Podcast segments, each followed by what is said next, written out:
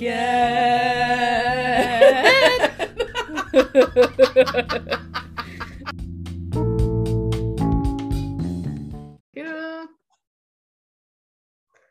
Hello. Hello. Oh, you cut out for a minute there.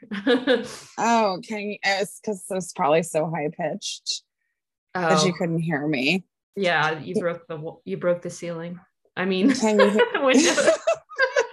Hear- broke the glass ceiling. I broke the glass ceiling. It's done, ladies. so what our fans cannot appreciate right now is how tan you are right now. Like I Oh, you can see it? oh my a god! I don't know. If you, sun kiss I don't know if you Jay can see my arm, now. but it's like uh, it's very burnt. I don't think you can see it. oh, but- is it really? Okay. like it, I'm well, feeling so bad I I'm seeing a little bit of that action right and now. Uh, itchy. through through well i can imagine through the camera but you always like you tan really easily but you always get like your one little random band of like your one random streak batch of sunburn because it's like where you happen to not get the sunscreen on but we are back Yes. after a short hiatus Spring we break. both had our little spring break vacations and jay clearly saw some sun And I Um, reapplied this time. I really did. Wow, adult. So I think it's, I think it's just the Polish side of me. I, I realized, you know, my mom's Italian, so that part of me like tans, but then my yeah. Polish side burns, so it's like a combo. Word, word. For me, it's just as You're white just as it all gets. Irish. It's all You are all white. very fair. Yeah. It's either white or strawberry. Those are my two color choices, or lobster. and there are no in betweens. And I accepted this many, many years ago. Being friends with you is hard. I'm well, you know, I'm about to throw in the towel and just get a freaking umbrella, you know. It's a Oh, lot of work. me.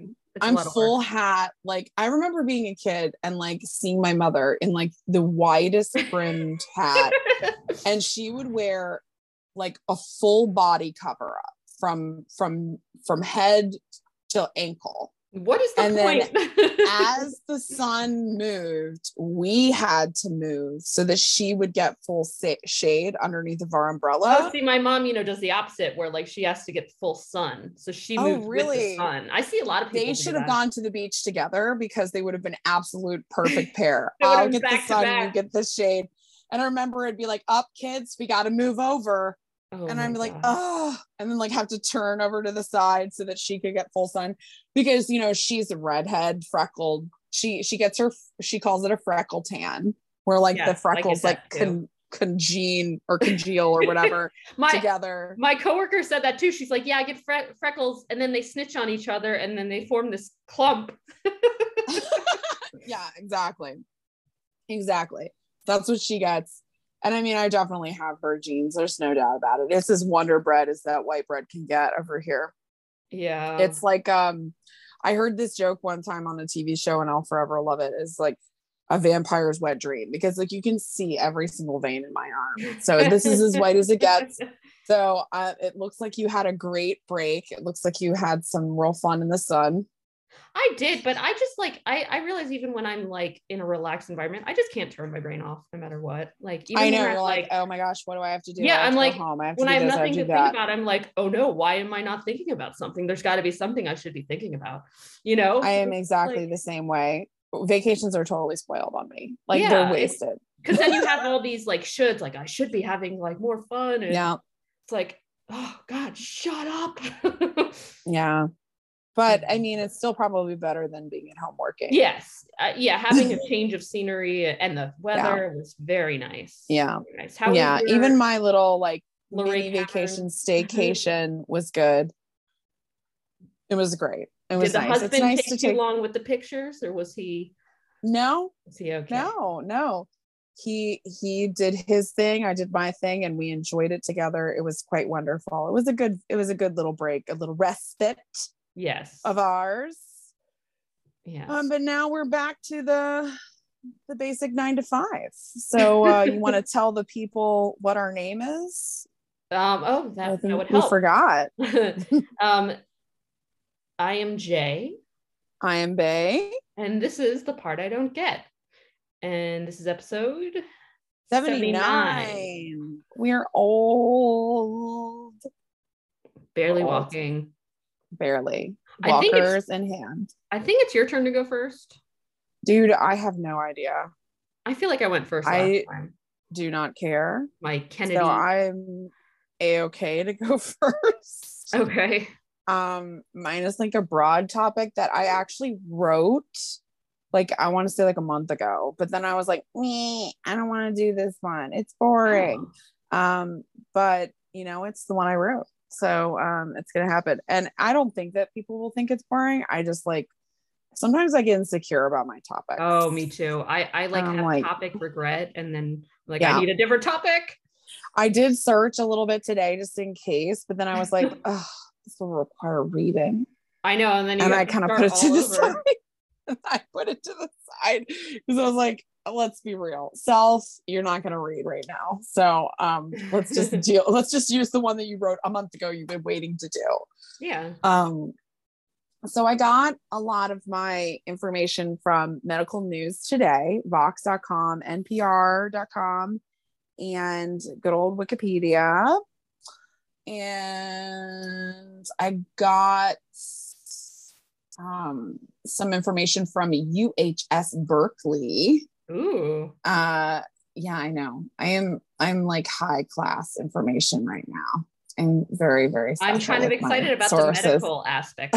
yes. So I'm gonna be a little soapboxy on this one, so you guys will have to bear with me. And this is this this topic hits me hard. So it's all about the body mass index. Oh And- yes. Be- I had a feeling you were gonna get excited. Mm, Um, and bullshit. BMI because you know it's 2022.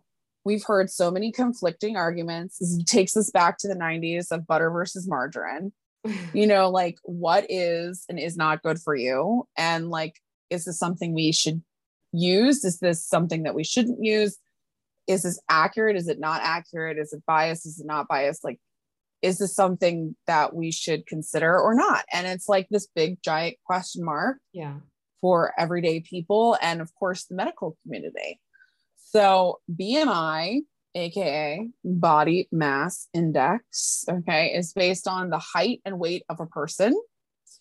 And I mean, there's no lie. We have an obesity and weight problem in the United States.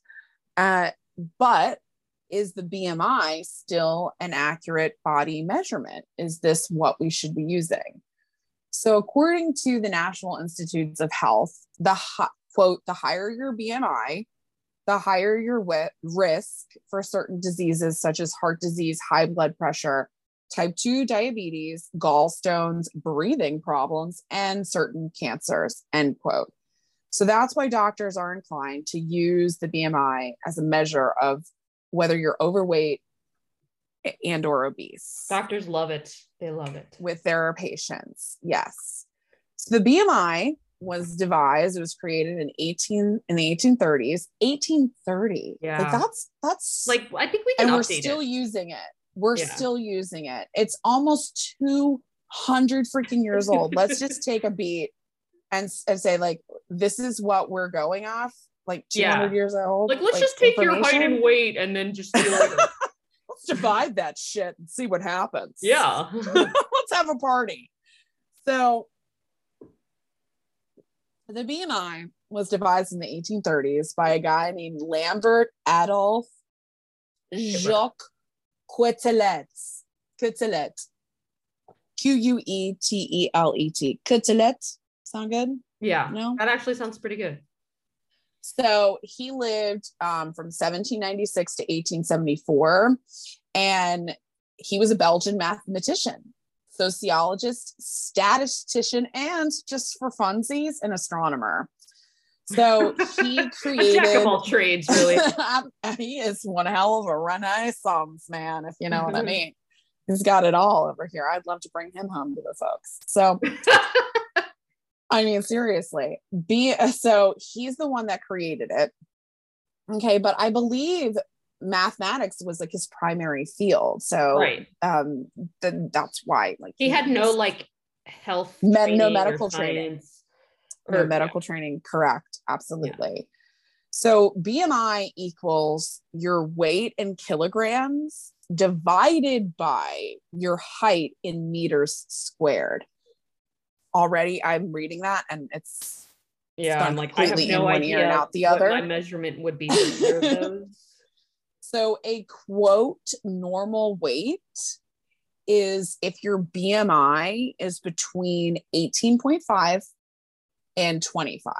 So, that would be the end result after you took your weight in kilos and you divided that weight by your height in meters squared. And then the end result would be 18.5 to 25. And that's what the ideal. imaginary people decide not imaginary people but like uh, the all high mighty powers decided 18.5 and 25 were quote normal weight and that also not only stays normal weight but it means healthy not just healthy weight healthy Yeah. uh, so overweight is if it is between 25 and 30 on the BMI scale, and anybody with a BMI of 30 or more has obesity according to the BMI scale. Um, can anybody raise their hand? I'm raising mine. Tell you that right now. I, I'm definitely I'm at least overweight, but I'm pretty sure I'd probably be obese. I just want all listeners to know where I'm coming from. I'm going to be 100% honest on this one. Yeah, it's definitely, I, I don't even have to do the math. It's definitely 30. Well, and then don't they have like, or you might be getting to the other categories? Like, is it they're like super obese? so that's what. I found. But now I think in recent years, we have added on. Yes. Originally, Further stigmatizing. Yes. yes. Originally, it would have been overweight and then obesity, but now we definitely have morbid obesity. We have super obese. Those are different categories that, depending upon which version of the scale you're looking at, are things that you can absolutely use and apply. I'm sure doctors definitely do. So, people with a BMI of 30 or more are individuals that are classified with obesity. So, that would include all of those fun little terms that we just said. Um, and they have a significantly higher risk of eventually becoming diabetic, developing cancer, um, having cardiovascular diseases, osteoarthritis, and liver and gallbladder diseases. However, so studies have shown that that is true. However, a number of studies have demonstrated that some individuals with obesity, as far as the BMI scale is considered, also have lower cardiovascular risk and an improved metabolic profile would while a subset of, of quote normal bmi people are metabolically unhealthy and have increased mortality risk so it's not everybody Yeah. Uh, it's not Well, like they oh don't i've got 30 or more for like Mhm. race or class or anything like that. yeah and and it's it's like oh 30 or over that's it. I'm i'm i'm more likely to get this this this and this but it's not everybody. There are definitely people who have a higher bmi and are still metabolically healthy Mhm. and don't necessarily have that increased mortality risk. So a team of researchers at the university of virginia charlottesville found better post-surgical short-term survival rates among people with obesity Oh wow. rather than or versus patients with a, a quote normal weight. Patients with a BMI of 23.1 or less were more than twice as likely to die within 30 days of surgery than those with a BMI of 35.3 or more. Doctors Lazar and Ahima say that, quote, future research should be focused more on molecular pathways, especially how metabolic factors altered by obesity change the development of diabetes, heart disease, cancer, and other ailments and influence the health status and mortality, end quote. so there it just keeps going on. Researchers from Perelman School of Medicine say that as an say that the BMI is an inaccurate measure of body fat content and doesn't take into account bone density. This was something that was come up and came up in so many articles. Bone Oh, yeah. density. and uh, as well as overall body composition and like you mentioned racial and sex differences between mm-hmm. the people who the bmi are looking at i know there's definitely a difference between a female bmi and a, and a male bmi I know, but that again, we're looking yeah, at something that much. was created 200 years ago. And didn't didn't the guy um, create it by just taking like a bunch of statistics and then averaging it and like he made like yeah. a healthy BMI mm-hmm. based on what was average at that time, which is like, okay, that doesn't mean that's healthy. It's just what was average. Different time period for sure. I think the 1830s will attest. Yeah. But there's been some changes. Yes. Um, so some say that the BMI exaggerates thinness in short people and fatness in taller people. The BMI height to weight term divides the weight by too much in short people and too litter in too litter too little in taller individuals so that is another reason why people say that it's inaccurate not only are they not taking bone density and overall body composition racial and sex differences into account they're also not considering how it's slightly skewed um, depending upon how short or tall you are yeah, the, there was a really funny um post by this guy that he like he had this nurse or someone like come to his house because his BMI was so low, and then he showed a picture and he was missing a leg. there you go. That's some bone density. Yeah, like right hello. There. it's not. It doesn't cover everything, does it? Sir, are you still alive? Sir, we are worried about you. Wow. Well, I'm assuming his scale will be inaccurate the, yeah. according to these people for the rest of his life. Yeah. Um, as far as their standards are that concerned. Doesn't work for everybody, that's for sure.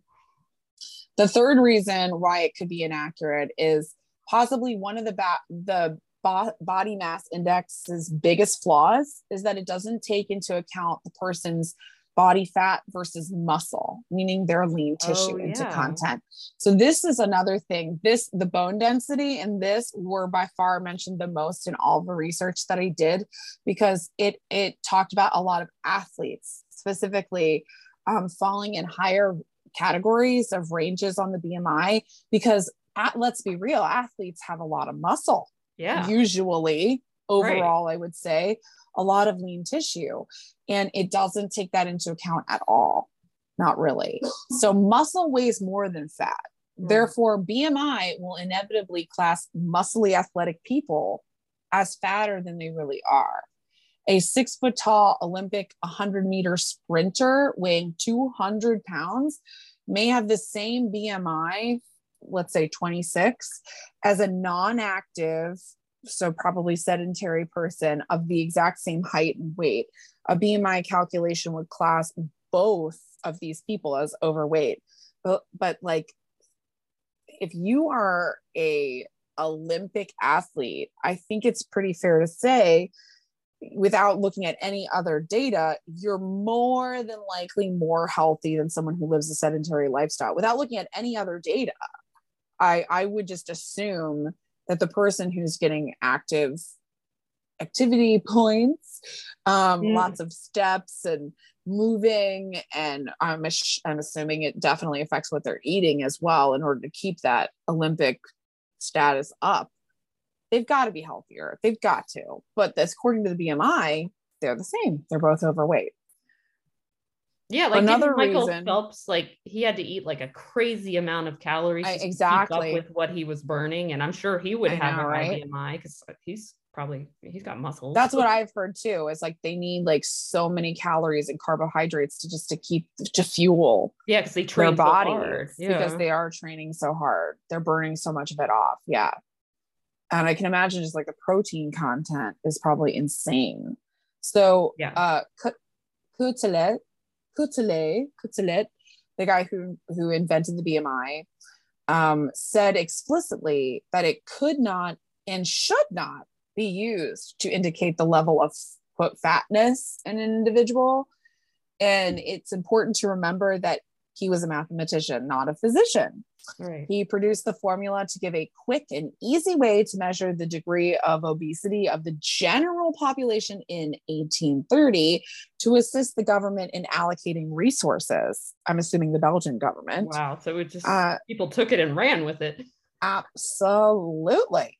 Kind of like those 10,000 steps, man. People are just going oh with it. And they're God. like, we don't know where this is from or what it, uh, what's we're the reason behind go it. it as fact. We're going to keep this. We're going to keep this. Somebody said it once.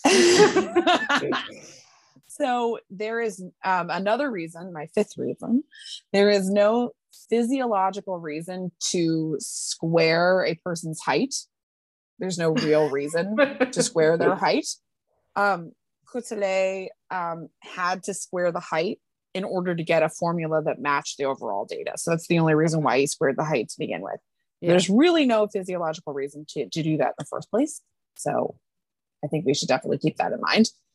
Uh, and then uh, another uh, one of my final reasons is because the majority of people today and in uh, Quetelet's time led fairly sedentary lives and um, are not particularly active. Mm-hmm. Uh, the BMI formula assumes low muscle mass and high relative fat content. So it's already just going to be kind of skewed. The data is yeah. going to be, um, you know, riding on that curve there. Right.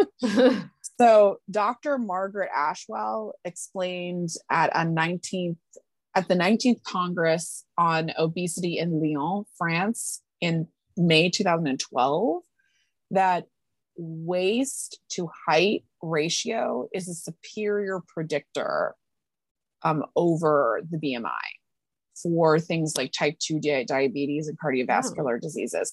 So they're saying that instead of using the BMI, which is the weight versus height squared, that people should measure your overall circumference, the waist, mm-hmm. and and you know the waist to height, and use that as a ratio, and that that would be a much better indicator of your overall health and whether or not you're obese. Um, because like I'm assuming that that would probably it would look different in like an mm-hmm. athlete who has very lean muscle. Um, potentially, maybe someone with bone density might read a little higher, but I'm not sure. The only thing is doctor. like, you know, some people like carry a lot of their weight in their stomach and maybe not other yep, places. That's so, true. That's you true. know, but yeah, there's I guess problems with every way yes. of doing it, but yes.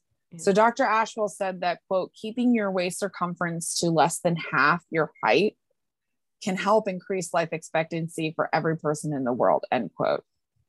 So hmm. if the BMI is so flawed, now that's one doctor, keep in mind, yes. it's not what I'm necessarily saying. Uh, so if it's so flawed, then why do people keep using this shit? Why do people keep on going by the BMI? Well, first of all, it is not always wrong. It is not always wrong. The BMI is not like completely 100% in fact like fallible. Mm-hmm. So as NIH obesity researcher Kevin Hall explained in a Washington Post article.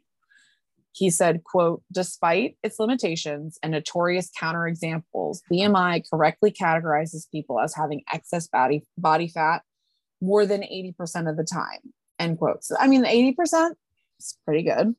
Yeah. Uh, second, no good alternative has really yet caught on in the medical community people have proposed more accurate measures of body fat like mri scans yeah. or something that i've never heard of called underwater weighing. I've never heard of that.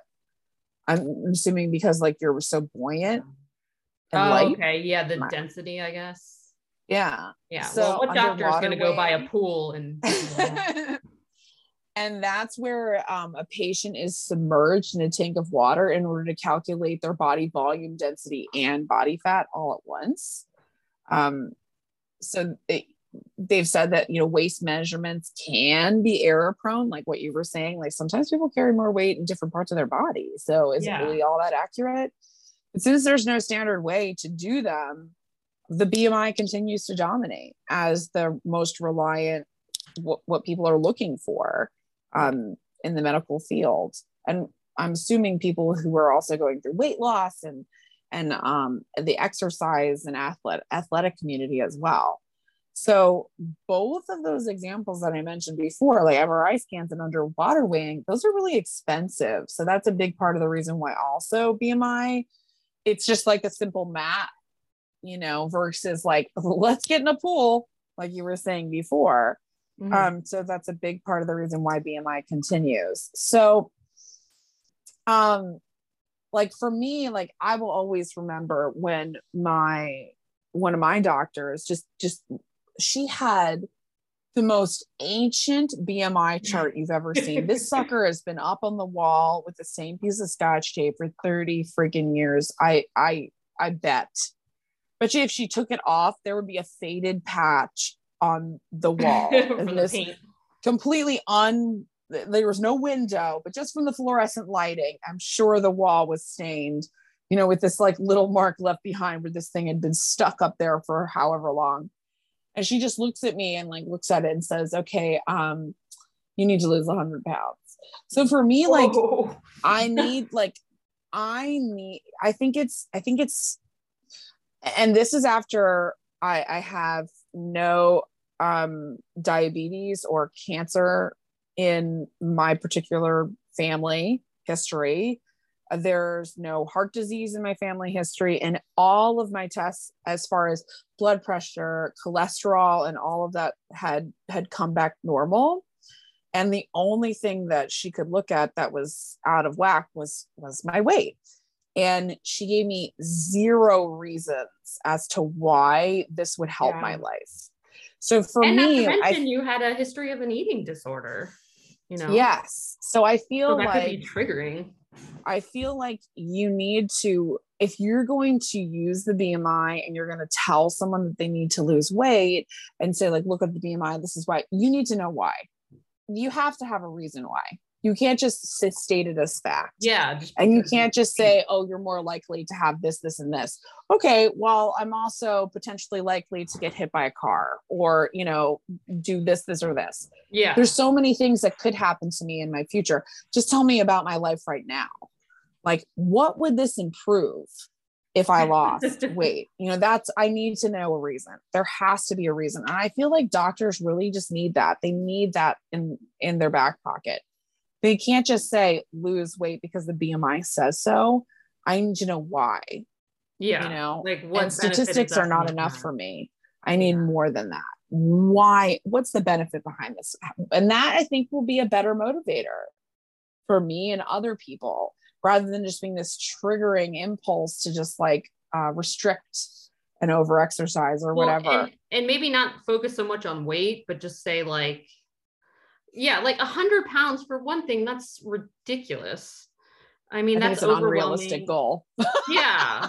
Like let's let's start at 20 and come back. Or maybe let's, like circle back know, five or or just like, you know, maybe, you know, meet with a nutritionist. Like if you're well, or at least ask like what I'm even eating. Like for all for yeah. all for all she knows, like you're eating like perfect every day. And then you have you might have like some other something else going on. And I also think that like really like what a lot of people are these days focusing on is what they call like meaningful movement. Like I feel like being less sedentary is way more important than like the number on the scale. The more you're moving, the more you're using your body, I feel like the more the more helpful that is, which yeah. I think is also something that people should people yeah, exactly. People should rely more on like that. So um, have you ever heard of health at any size or at every size? Yes, that sounds familiar. So there are specific doctors that you can go to that uh, that subscribe to this philosophy called health at every size. So and it's it's usually in a short acronym H A E S. So the the HAES philosophy is based on the idea that people of all sizes deserve respect and good health, and that size does not determine health. They say that research shows that there are a high percentage of people in the quote overweight or even obese category, according to the BMI, that are metabolically healthy. Their five principles are weight inclusivity, accept and respect the inherent diversity of body shapes and sizes, and reject the idealizing or pathologizing of specific weights, health enhancement, respectful care, eating for well being, mm-hmm. not eating for weight loss, and life enhancing movement.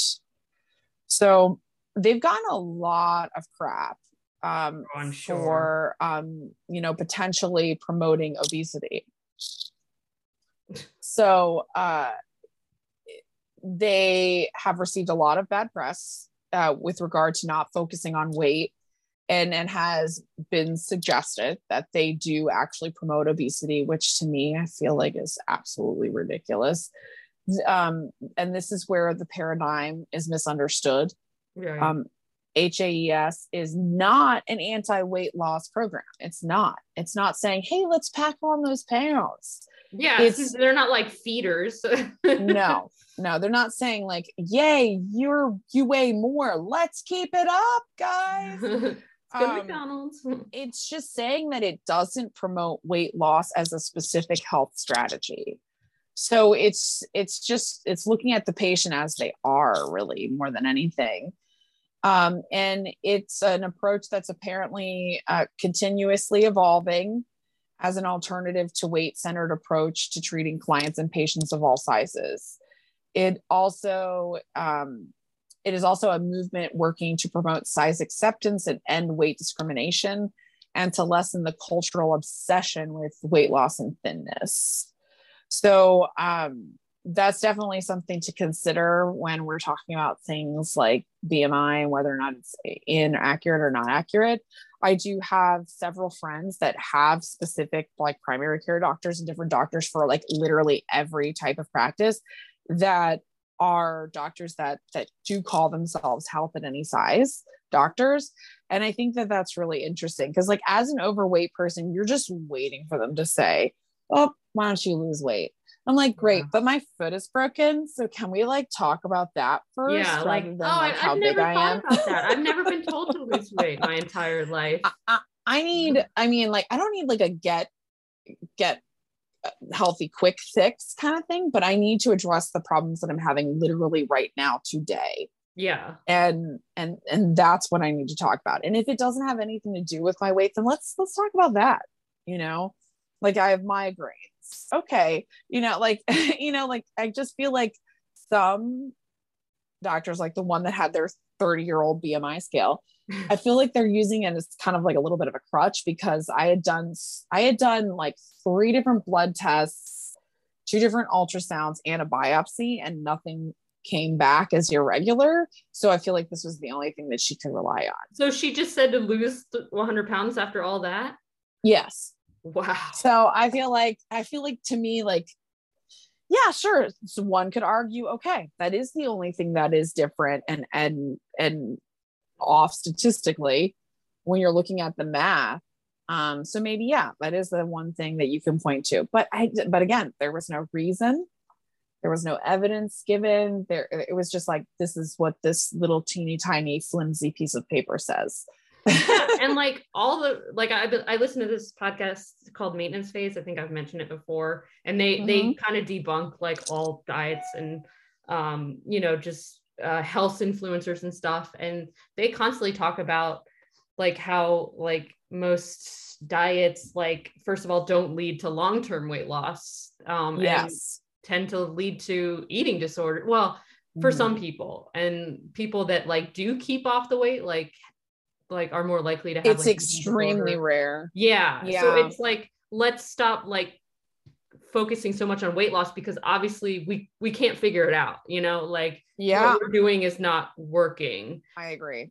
And you it's, know they it should they be more about health than weight. Yeah and they their idea philosophy is that like if if people hadn't been forced to diet like so young like they would probably be at a healthy weight right now but it's just because of society and all these crazy trends and you know and it's actually messes up your health more in the long run. Absolutely.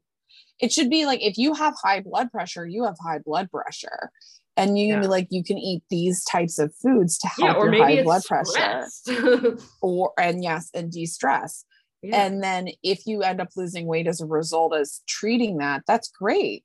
But um you know we need to to really focus on this. Or if you have high cholesterol, well, let's change again what you're eating. I think what you're eating is like such a should be a way bigger focus on than just saying like, oh, you're overweight, because that's just like you said, it's like a it's a huge thing to think about versus like how much like fried food are you eating in a week how much salt are you taking in how much sugar are you taking in like yeah. these are things that you can really kind of more um, like dive into in a more immediate fashion rather than losing a hundred pounds yeah and and on the the podcast they also talk about like privilege and how a lot of people yes. can't oh, afford to like go to whole foods or or like have to rely on McDonald's because that's all they can afford. And it's or like things until, that are processed just in yeah. general. Yeah, until like frozen we can and canned foods. Yeah. Yeah. Like until we can figure out the systemic problems and you know make it more accessible for everyone, like, you know, it's not yeah. really realistic.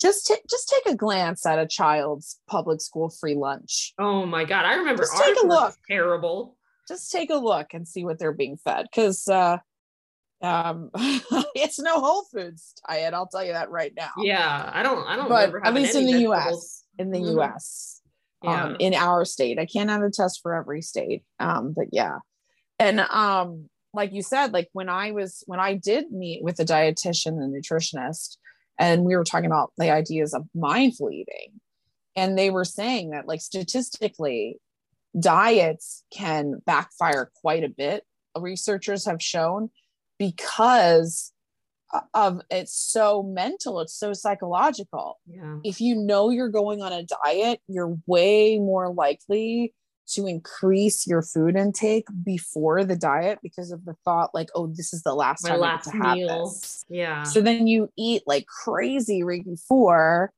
um, even if it's just one meal, mm-hmm. way more so than you would on a regular day. Yeah, you end up binging. you're indulging yeah. And then you're also like putting that type of food up on a really high pedestal. Yeah. So that when you're taking it away, you're like thinking about it as mm-hmm. this grandiose meal that you could be having. And then you're way more likely to slip up. And then when people do slip up with their with their weight with their diets, they don't just do it a little bit. Yeah, they're they like, well, like, I'm going all out. those floodgates have opened and they are not closing anytime soon. Yeah. um, and then they also said that they've done a lot of research on people who have lost a significant amount of weight and then they they tracked them over the course of like five years mm-hmm. and i think it was something it was a very low number I might be wrong about the specific number, but it was like only like 20% of people were able to keep their weight loss off. Yeah, I believe it. So um and even, and even people the majority stomach like uh the the um the surgery. It's like that's what she that. was telling me. Yeah. My dietitian was saying that. But they were saying the majority of those 20%, they're also able to keep that off because a high number of them have disordered eating. I know. It's like I, it's a lose lose situation. Yeah, like okay, so, oh great, I have an eating disorder now. But so I really at least think I'm that, in. I know, right? Yay, I'm so happy. They also did research that studied on people who were depriving um who who were getting less food and restricting and they found overall that they had more anxiety, they had oh, more yeah. depression. So um you know, so lose lose, um, or win lose, who knows, depending on how you're looking at it. But um, I just really think that the the the folks should really just be on your quality of life and your health. Like if you have high blood pressure, high cholesterol, do you have a family history? How are you able to get along with your life? Like, can you take care of yourself? Do you find that you were hindered in some way? Do you have pain? You know, like yeah do these are the things that we should be focusing on i think that and there's definitely not a part in the pun but one size fits all yeah each individual not. person yeah. race gender ethnicity you know lifestyle we're all different people so we all have different we're not just a number so i think that that's definitely something so i found out a little bit more about the bmi than i than I had known before. And um, feel like my thoughts are still the same. that it's not always wrong, but it's definitely not always right. And that yeah. I think that we should be considering other alternatives. Yeah, it's uh, it's been 230 years, like you said. I, well, almost it. 200, yeah. Yeah, or almost 200, yeah. Like, come on. Yeah, definitely, definitely worth worth a little look see. Yeah. Um, but, but that's my two cents, and that's it. And I went on my soapbox. Yeah. I know I'm done. well, yeah, I that, that's always been an interesting topic. Um, and yeah, they the uh, the podcast I was talking about did a a deep dive into it too, and, and they were saying that um, so the the guy that invented it, they were talking about. I think he has like loose connections like in the eugenics movement or something. Wonderful. Okay. Yeah. So that would so it's like a lot. uh, why are we using this? um like I don't think he was in it, but like, you know, he knew people. He he surrounded He knew himself. people. he knew people who knew people. But um well that was a very good topic. Um so mine is like actually like sort of related, I guess. oh. well, these this could maybe affect your BMI. Um, this is really like a really random topic, but um, I'm I decided to look into. Aren't they all um, random? That's true. um, my topic is French fries. Nice. Freedom fries. Yes. Yeah um, I was just curious, like how they became such like a, an American food, and and what yeah. why do we use ketchup with them? I mean, it's a great combo. Don't get. Me. Were you eating this on vacation, and we're like, I need a topic, and you like yes. looked down at your plate? Yes, George and I were. Um, I was like, I need a topic, and I was like, you know, can you can you think of one? And and then we had like a plate of like crinkle cut fries, and he's like, you should do like, how do they make crinkle cut fries? I was like, well, that's kind of like that's boring. Well, it's like that's, that's an episode of how it's made. yeah, but maybe you know I could do a little broader, more broad. Yeah, um, exactly. Yeah, a little more. So inclusive. yeah, so you know I'm finally doing a, a, more fun, not so dark topic. You're welcome. We're breaking away from the. We're gonna be hungry after this, so sorry. Um, so my sources were uh, an article um, called A History of French Fries with a Side of Ketchup by Richard nice. Markuson. Um, a National Geographic article called Are French Fries Truly French by Rebecca Rupp. And of course, good old Wikipedia. So I think that's the biggest debate that still goes on around French fries is did they come from France or did they come from Belgium? Belgium. Yeah, um, that's what I've heard. Yeah. So, Along with Côte Yes. so, Belgium too.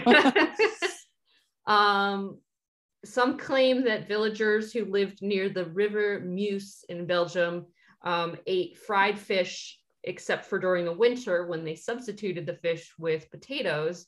Um, and that's kind of how, you know, the, the origins of French fries. Um, but also, it is um, the other theory is that they were invented in France and sold by street vendors in Paris in seven in the 1780s. Um, apparently, fries are first mentioned in a Parisian um, cookbook in 1775, and then um, there's an actual recipe for it in 1795. Um, and then there's another possibility that they could even be from Spain because um, Spanish Spanish people were the first Europeans to encounter the South American potato, which was first documented mm-hmm. in 1553. So it's very possible that you know might neither be it might not be rebrand France or Belgium. you know, um, so um, they so it was believed that the dish was discovered by American soldiers that were stationed in Belgium during World War One, um, and they assumed really that, Belgium- that late. Yeah, huh. yeah. I would have well, thought it would have been earlier, but I well, that's more of like where the origin of the word French fries came from because they oh, they heard the Belgians you. talking in, in, French because um, the in this region of Bel- Belgium they were they spoke they French. Spoke they're like, French. oh, they're French. Okay. You know? um, okay. Yeah so there uh, that's kind of where it's like oh it's the french thing. Um so belgium is very um they are really trying to claim the french fry as theirs. Um they've gone as far as they've long fought battle. Yes it's never ending. Um belgian fries. Change the name. Um they petitioned the UNESCO, which is the United Nations Educational, Scientific, and Cultural wow. Organization. Didn't know that existed. Um, they petitioned them to endorse the fry as the official icon of Belgian cultural heritage. Which I don't really know what that entails, but I um, thought a Belgian waffle.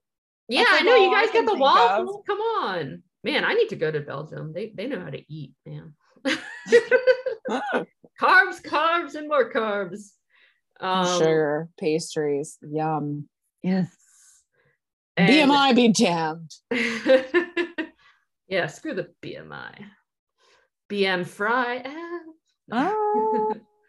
so um, in Belgium, they actually have more fr- French fry vendors. They apparently eat more fries, and they have the one and only French fry museum. wow. I can't. Now, if that doesn't say origin imagine. story, I don't know what does. So, when in Belgium, be sure to stop by um, the French Fry Museum. French so, fry. what is what French fry is not French fry in, in French. So, what do they say? Uh, les frites. Nah, I thought it was frites. Okay. And then potatoes, pomme de terre. Pomme de terre. Okay. Yeah. They they also talked about um a a work of art you might be familiar with it um palme d'or where it's like somebody made a cross i think it was a cross out of like two french fries and then the french fries got stolen. What? Yeah. Palme de? Palm like uh it means like uh potato of gold i think. Palm. How do you like like p-o-m or? Yeah. Um, P O M M E and then D apostrophe O R. Um, palm. Wait. Um, I'm just getting a bunch of shoes. and um, it was what looks like apples, like a golden apple. All right. Well, maybe, maybe it was. Oh wait, there was a picture of a French fry. La Pomme d'Or um, restaurant here. Maybe we put French fries. Okay. Well, anyway. Um, no, I have not heard of that.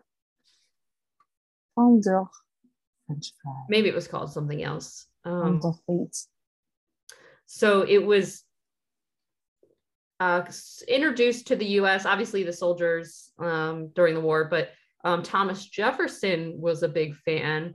Um, he oh. encountered them while he served as the American minister to France from 17 man of great taste. 89 yes. He's great like give me some more of these. cuisine taste. Yeah man. Um, and he had his uh, one of his slaves uh, jeff hemming uh, become trained as a chef. So he learned how to cook them. And he also oh. like uh, was into like macaroni and ice cream. So, um, oh, yeah. Definitely like the junk food. Yeah, so he brought all sure. the all the staples to the U.S. So I think we can thank Thomas Jefferson. Really, I think he he start he he he walked so that McDonald's could run. um, Jeez Louise. Yeah, he certainly walked if he's like having slaves cook him yes. food every day of his exact wants and desires. Thanks, Tom. Jeez yeah. Louise. Um, could so learn they... how to cook that yourself there, hun. nope. Couldn't be bothered. nope, nope. Um, so they became more popular in the 1900s in America. Um, so they originally were called French fried potatoes until about the 1920s. Then Makes they were sense. shortened to French fries, which sounds so weird. and then French fries. And then in the 60s, just plain old fries. Um, yep. Yep. Yep. And the 1960s were when um, French fries became popular in fast food. Um, at this time, they were deep fried in beef tallow or lard, basically. Um, okay and really, you know, just to Gross. make them extra yummy. Um, all that so, fat really gives yeah. you that flavor. Yeah, I'm, I'm like, just don't tell me what it's made out uh, of. Yeah, mm-hmm. word. Eat it. Absolutely. um, so Ray Kroc was a businessman who purchased McDonald's in 1961, and he was kind of credited with making the McDonald's fries um, taste the way they do and be so easily to mass produce. So he, um, so each uh, like russet potato is different, you know, um, each has like a different amount of water, which can affect how mm-hmm. easily they are to fry. So he sent out, um, he, he sent people out with hydrometers to measure the density. Wow. That's um, like a um, lot of work. Yeah, he he really put a, he put a lot of work into really serious about this fries. fry situation. He's like, we're gonna we're gonna make these fries and they're gonna taste absolutely amazing. All of them are gonna taste the same. Um. Oh yeah, trying yeah, to find really like that yeah, equity like, between the potato. yeah. So he he had these people come out and they made sure that the the potatoes were in the solid range of 20 to 23 percent like water Jeez density Louise. or something like that. I'm saying geez Louise way too often. like I've said that like three times. Like, yeah, I, you don't I, you don't I, really say that. I need to stop. I don't know why. It's just like in in my nomenclature right now. Well, it's probably because you work with kids, so you have to like. Say, we need to put we need to put a stop to it right now. it's retired. It's it's going to bed. oh gosh. okay. um. So if a potato has too much water, it's uh it'll come out soggy. Um, and because so the fry would be soggy. Or yeah, the fry will come out soggy when it's okay. cooked. Um, Jeez. Didn't oh, know. Wait. Oh, look, see, I, I shortened it you to wanted cheese. to say it? I shortened it to cheese. well, there you go. So stupid. All okay, steps. that was unintentional. Okay. yeah. So, and because potatoes are rich in sugar, they will. Oh, easily, they are.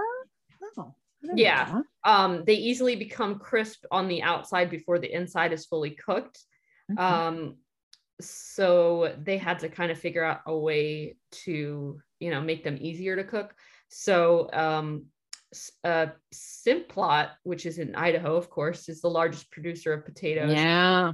Um, they standardized farming so that all potatoes came out fresh. Uh, their factories would um, cut and then flash cook and then flash freeze them for shipping. I had to look up what flash cook and flash freeze means quick, right? Yeah, it's like basically they they cook it at like a high temperature or freeze it. Mm. They freeze it in something eh, that freezes really fast. Yeah, really bad for you, but um, like a um, flash flood. Yeah, yeah, exactly. But you don't even know um, so it this allowed for the fries to be made all year round and not just for three months out of the year. Um, you know, because of this. Gosh, could you imagine if you could only have French fries? Oh my god, can you imagine the the public It'd be like hysteria? It would be like the like the pumpkin spice latte, or like the, the, uh, the, Popeyes chicken sandwich. Oh my gosh, there'd be lines. Like, People would be. I know. Can you imagine the prices? Oh my gosh. Oh geez. Thank goodness. Thank you. Thank you, Simplot and Ray Kroc. Um, We're standardizing and freezing our yeah. potatoes. Priorities. Um, so in 1967, Sim- Simplot landed the McDonald's account, and they he I guess I guess Simplot is an actual person. He became the oldest billionaire on the Forbes 400 list. I think he's since passed away, but you know I'm sure his children are doing quite well. probably, probably.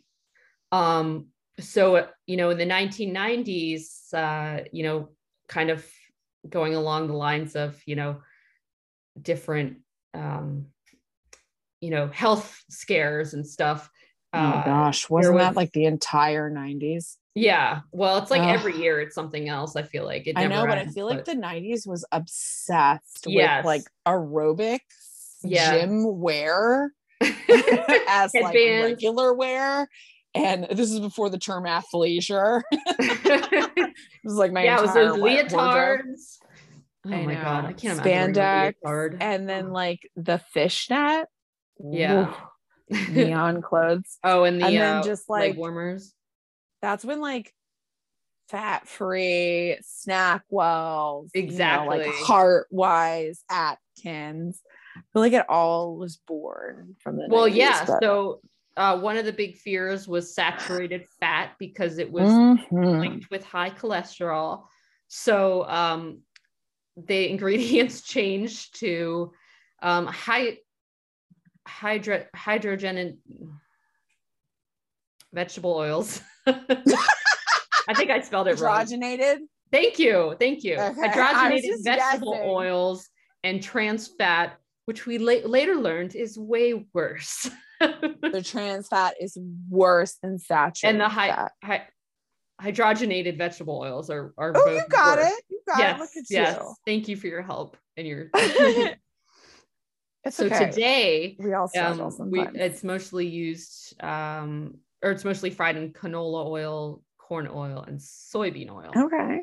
Yeah, I hear um, canola is good for you. It has zero. well, you know, I'm, I'm what I've sure in heard. 10 years we'll find out that it's actually terrible. That seems to be, it's like, I feel like it's like, I use oh, sunflower oil. I what? use sunflower oil. Oh, I use sunflower oil. how is I'm that? a rebel. You know, I can't that be stopped. good. Speed, right? I got it as like a really random gift for Christmas once, and I was like, "Let's do this," and then I've just never, never turned back. Remember when like coconut oil was like a huge, oh my gosh, it or- still is. It still yeah. is for skincare, hair care, Yeah. and and food. I mean, you could still get coconut oil But wasn't it like for sure. didn't stuff come out about that that it wasn't good either? Well, like I know as far as like hair and, and skin, like it like traps in like your moisture. So it's it's not providing the moisture, it's just making it so that it can't like re- release or whatever. But I don't know what happens when you eat it. I don't know. Yeah. I mean, I guess all oils are like, you know, there's obviously fats, but Yeah. There's ups and downs. There's Yeah. ups and downs. moderation. Um, so the average American eats uh, 29 pounds of fries per year. Um, Whoa! Which is the equivalent to I 77 bet, to, large I beg to differ. McDonald's My number could be a little higher. Yeah. And I don't even go to fast food restaurants. Well, I guess if you count like any fries, probably not like just McDonald's, but yeah, yeah, yeah. I I ate shit. what feels like a pound. I I had um Well, Okay. it, it it uh you know inspired this whole topic. I hope I you know. had quite a few. so I, my big thing is like I feel like I do okay with eating on vacation. Like I eat what I want, but like I don't like overdo it. But then I get home and I'm like I'm like I, I just like that whole like one last meal kind of thing. And Yeah. so I got I got five guys and I ate the whole freaking like their regular fries like huge. you I've they never been to you- Five Guys. Can you believe it? Oh really? No, never. Okay. I've just never been. I Well- hear they have like peanuts on the table or something, but I, I. I I think they stopped that, but um they they do cook it in peanut oil or their fries. Um but yeah, their fries are really good, but they they give you like a ton. And I'd like I had never been able to finish the like, really the- wow, the must be a regular lot. one. Um and then I did like uh the You other did on I like, vacation. oh my God. I was Good like, for you. oh my god. I mean, how often are you going to do that in your life, though? Right? Like, yeah, that's true. it's you're on vacation. This is probably like your one time thing. This is not an everyday, every week thing. So yeah, is well, what it goes back to that whole mindset of like Don't it shame yourself. pedestal, Yeah. Which is like, you know, Let's put it into perspective. Yeah. you know, you're still working out. You're still getting mindful activity. Yeah. You know, The what is it? Uh mindful movement meant yeah, or yeah. meaningful movement. meaningful, yes. Um, yeah, so uh and then freedom, freedom fries, like you mentioned. Um, so that came along after Congressman Bob Ney, who is Republican from Ohio. Um, you don't decided- say. big shocker. Um, he decided to rename French fries to Freedom Fries in three of There's the really one dude. My gosh. Well, it was actually technically it was a, a restaurant in North Carolina in 2003, Oh. and then he heard about it. He's like, "Well, let's let's rename the congressional cafeterias that."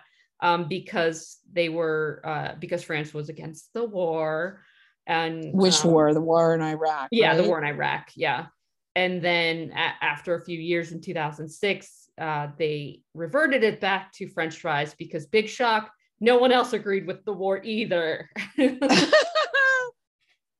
um, yeah. So I always, I always thought that was a Bush thing, but I mean, I'm sure he, you know, probably it. said it somewhere. Yeah, yeah, I just totally thought that was like something he just made up on his own. But um, and then you know, another thing I didn't get was like ketchup and how that got yeah involved. Um, so ketchup, ketchup, is a big part of that whole fry game, man. I know. no one's using mustard. Actually, actually, apparently, I like the, honey mustard. Apparently, the French use mustard on theirs. Really? Although when I went to France, I didn't see any of that, so I don't know. Um, because that is exactly what you were looking for. I feel like I would have noticed if I saw someone like dipping French fries in. Yeah, mustard, that's true. But, um, I would have seen it. I would have seen it with my own eyes. I would have written about it. Um, so ketchup wasn't invented until 1812. Um, so this is after you know the invention of discovery of French fries, and it was actually not. It didn't even have tomatoes. It had it was pickled Ew. fish from with spices. Ew. I know. I'm like that is not. I would not be eating that. that sounds um, like like a like a Norwegian dish. It's actually from China, and then oh. um, it was adopted by English colonists, um, and then they it started being used in like Singapore and Malaysia. And then it was called at the time Cape Chap. And then the English turned it to, oh, ketchup, but it was chap. okay. But it was spelled like like the word catch and then up. Um, and then in 1913 they started making with with tomatoes, and um, you know, and and then later kind of evolved into the way it's spelled now and um, Heinz or H.J. Heinz developed a ketchup recipe of pickled tomatoes and vinegar, then pureed, and um, they figure out a way to make them na- mass produced and bottled.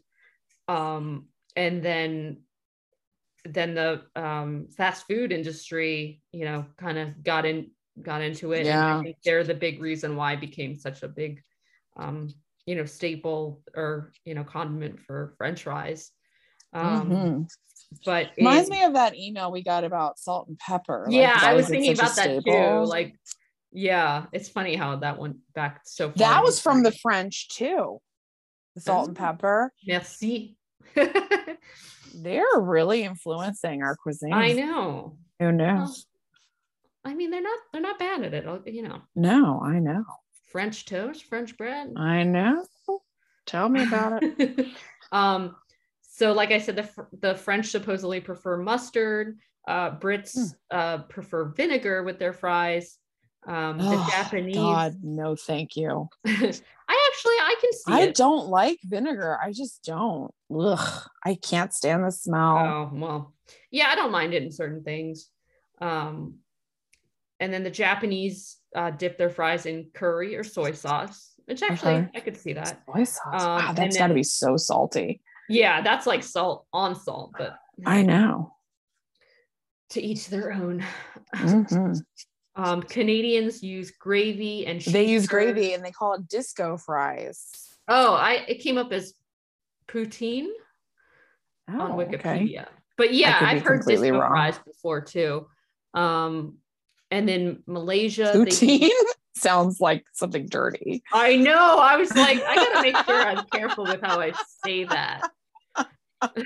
I'm glad I'm not the Yeah, okay. I was like, uh, why do I feel weird saying this word? um, in Malaysia, they use chili sauce.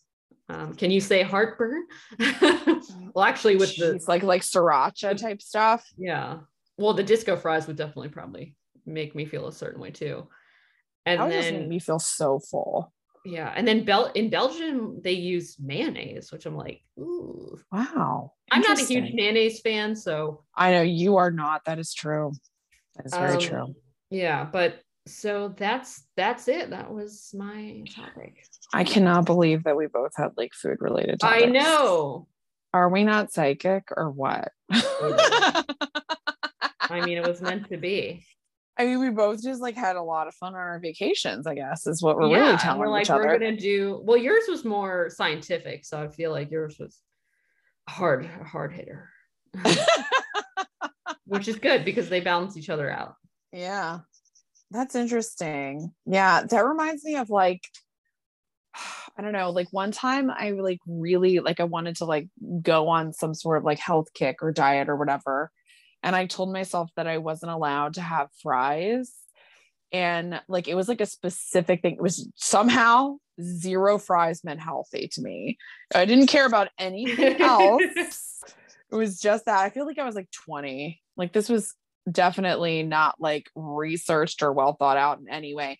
And I remember like being like like fryless for like three months and like it being like a real thing. Like That's almost like impressive. when you give something up like for Lent. And then I remember I told myself like when Halloween comes around, I'll celebrate. Because I love Halloween. So I was like, okay, this will be my day. And oh man, again, once those floodgates opened, they did not close. I never went back. Did did the fries taste like so much better than you'd ever remembered, or was it like oh, it's not no, as good as you I would don't expect? Think so yeah, it just like I feel like I'd gone so long that I didn't care about them as much as I thought I would. Yeah, it's like never know? as exciting as you think it's gonna be. That's definitely happened to me with some other foods. Like if you like eat stuff like with less sugar and then you grow like a taste to it and then yeah. like all of a sudden you have something with a ton of sugar like whoa yeah. man that's sweet. You know? And it like kind of catches you yeah, off guard a little bit how that works like you get your body just gets used to something. Yeah. I mean but for that it's probably for the best but yeah. Yeah. Interesting. Well good topic. Thank you. Good topic. I'm glad that our vacations inspired us yes uh, feel free to email us your topics from your vacations. I mean, it is getting nicer out there at our Gmail at uh, the part I don't get at gmail.com. And check us out on Facebook and Instagram on the part I don't get. Or this is the part I don't get on Facebook and Instagram. And we will see you in two weeks. Bye. Bye.